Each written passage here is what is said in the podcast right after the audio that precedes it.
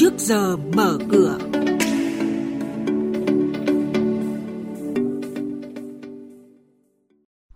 Thưa quý vị và các bạn, trong bức tranh chậm rãi của nền kinh tế do ảnh hưởng của dịch COVID-19, vẫn có những doanh nghiệp báo cáo kết quả kinh doanh tăng trưởng mạnh trong 2 tháng đầu năm.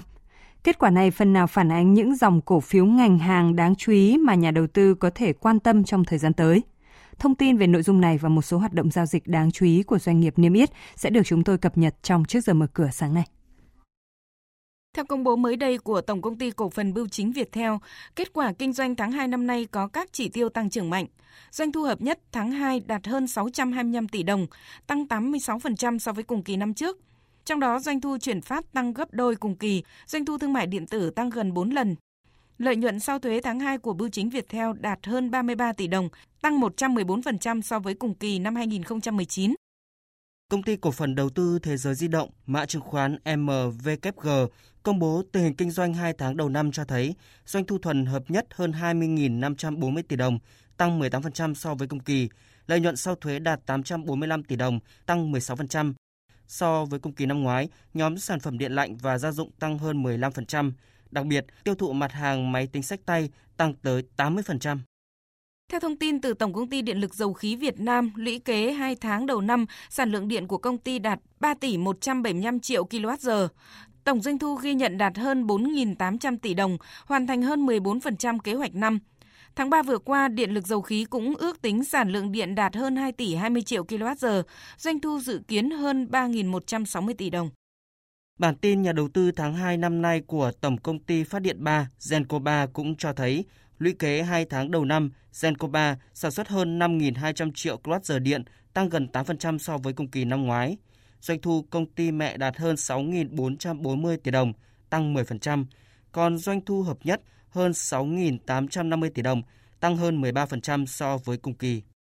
Theo công bố mới đây của công ty cổ phần vàng bạc đá quý Phú Nhuận PNG, kết quả kinh doanh tháng 2 năm nay có doanh thu thuần 1.978 tỷ đồng, lợi nhuận sau thuế là 177 tỷ đồng, tăng so với cùng kỳ năm ngoái. Lũy kế 2 tháng đầu năm, PNG ghi nhận gần 3.650 tỷ đồng doanh thu thuần và hơn 340 tỷ đồng lãi dòng, tương ứng thực hiện 19% kế hoạch doanh thu và 25% kế hoạch lợi nhuận năm. Quý vị và các bạn đang nghe chuyên mục Trước giờ mở cửa, phát sóng trên kênh Thời sự VV1 từ thứ 2 đến thứ 6 hàng tuần. Thông tin kinh tế vĩ mô, diễn biến thị trường chứng khoán, hoạt động doanh nghiệp chứng khoán. Trao đổi nhận định của các chuyên gia với góc nhìn chuyên sâu, cơ hội đầu tư trên thị trường chứng khoán được cập nhật nhanh trong Trước giờ mở cửa. Xin chuyển sang một số thông tin hoạt động của doanh nghiệp niêm yết. Thứ hai tuần sau, ngày 6 tháng 4 là ngày giao dịch không hưởng quyền nhận cổ tức năm 2019 của công ty cổ phần Thanh Hoa Sông Đà, mã chứng khoán THS.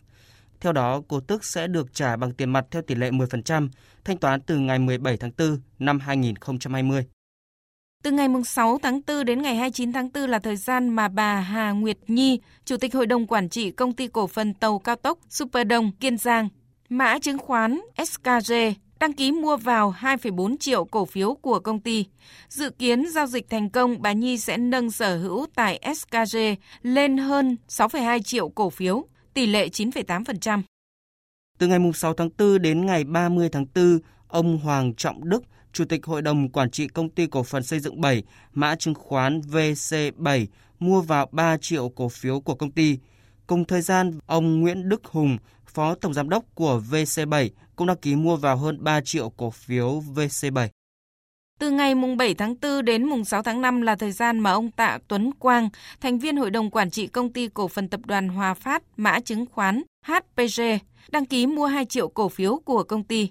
Dự kiến giao dịch thành công, ông Quang sẽ nâng sở hữu tại HPG lên hơn 5,5 triệu cổ phiếu, tỷ lệ 0,2%. Về kết quả giao dịch của thị trường chứng khoán, giữa dịp cao điểm của dịch COVID-19, nhà đầu tư đã có ngày nghỉ lễ dỗ tổ không quá tiêu cực khi cả ba chỉ số chính của thị trường đều đóng cửa với màu xanh tăng điểm. Chỉ số của sàn phía Nam tăng 17 điểm, còn sàn niêm yết Hà Nội cũng tăng gần 3 điểm. Với kết quả này, thị trường chứng khoán nước ta sáng nay sẽ mở cửa lại sau ngày nghỉ dỗ tổ với VN Index khởi động từ 680,23 điểm, HNX Index bắt đầu từ 95,61 điểm, còn Upcom Index là 48,63 điểm.